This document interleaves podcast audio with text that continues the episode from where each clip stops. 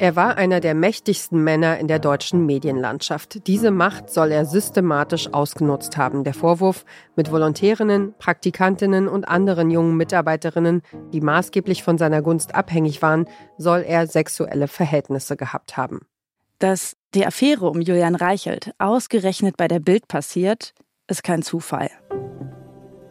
In diesem Podcast sprechen wir mit vielen Menschen, die Einblicke in das Innere von Bild und Axel Springer geben – mit Menschen, die mit dieser Macht in Berührung kommen, sie für sich nutzen und an ihr zerbrechen. Und auch mit Menschen, die diese Macht in Frage stellen. Es geht um Größenwahn und Grenzenlosigkeit, um Komplizinnenschaft und Verantwortung. Es geht darum, wer gehört und wer zum Schweigen gebracht wird.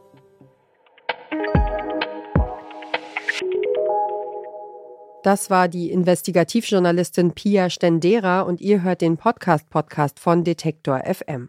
Wir empfehlen euch heute den neuen Podcast Boys Club Macht und Missbrauch bei Axel Springer.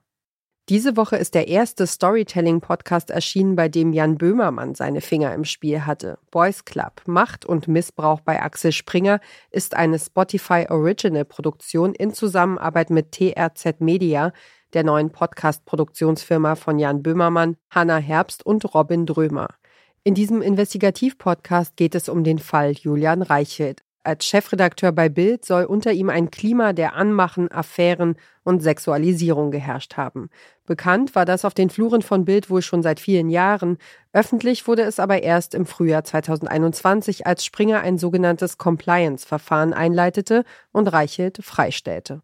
In den internen Ermittlungen bei der Bild-Zeitung sollen laut Financial Times mehr als 30 Menschen zu den Vorwürfen gegen Reichelt ausgesagt haben.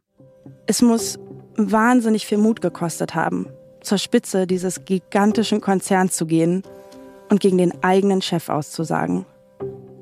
Und während da Menschen aufstanden, um genau das zu tun, stand auch Nora auf. Nur nicht gegen Julian Reichelt, sondern für ihn.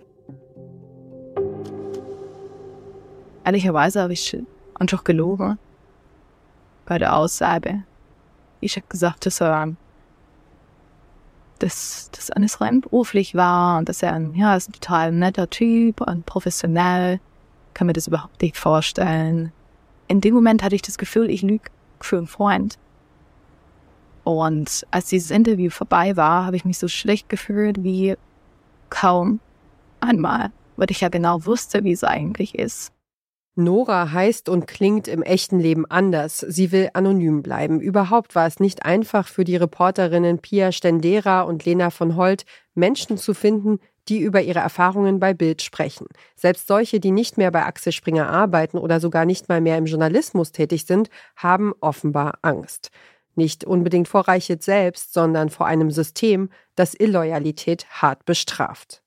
Bei Boys Club geht es nicht nur um den Fall Julian Reichelt, es geht darum, wie Axel Springer funktioniert, um eine Art Rausch, der die Menschen antreibt, die dort arbeiten.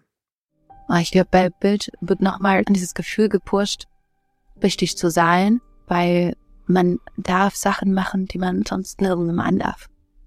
Ja. Meinst du das? Was darf man da machen? Was du jetzt nicht bei der Süddeutsch machen durftest oder so? Und bist du da sicher, dass die Süddeutsche Flüge für 8.000 bis 10.000 Euro für seine Reporter bucht? Ich glaube nicht. Oder dass die Süddeutsche ähm, mal hier aus dem, na, er ist das, aus dem, aus dem Safe paar tausend Dollar rauszieht? Glaube ich nicht. Das muss alles bürokratisch schön über den Tisch gehen.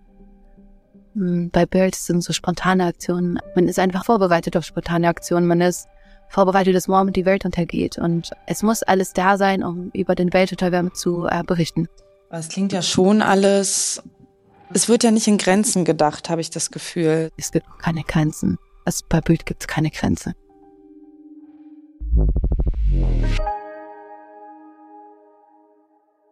Boys Club sucht Antworten und lässt Betroffene zu Wort kommen, die erzählen, wie sie nach wenigen Monaten bei Bild ihren moralischen Kompass verloren haben, wie sie die Menschen aus dem Blick verloren haben, über die sie reißerische Geschichten schrieben.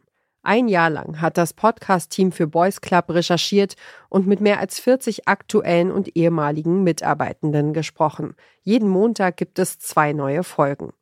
Und wer diesen Podcast hört, geht mit dem Hund bis zum Ende der Straße. Das war der heutige Hörtipp frisch aus der Redaktion vom Podcast Radio Detektor FM. Wenn euch unsere Tipps gefallen, schenkt uns ein Like in eurer Podcast-App oder schickt uns eine Mail an podcastpodcast.detektor.fm mit eurem Lieblingspodcast. Dieser Tipp kam von Johanna Voss, Doreen Rothmann behält den Überblick und ich bin Ina Lebetjew, Produktion Henrike Heidenreich. Morgen empfehlen wir euch Elf Leben. Wir hören uns.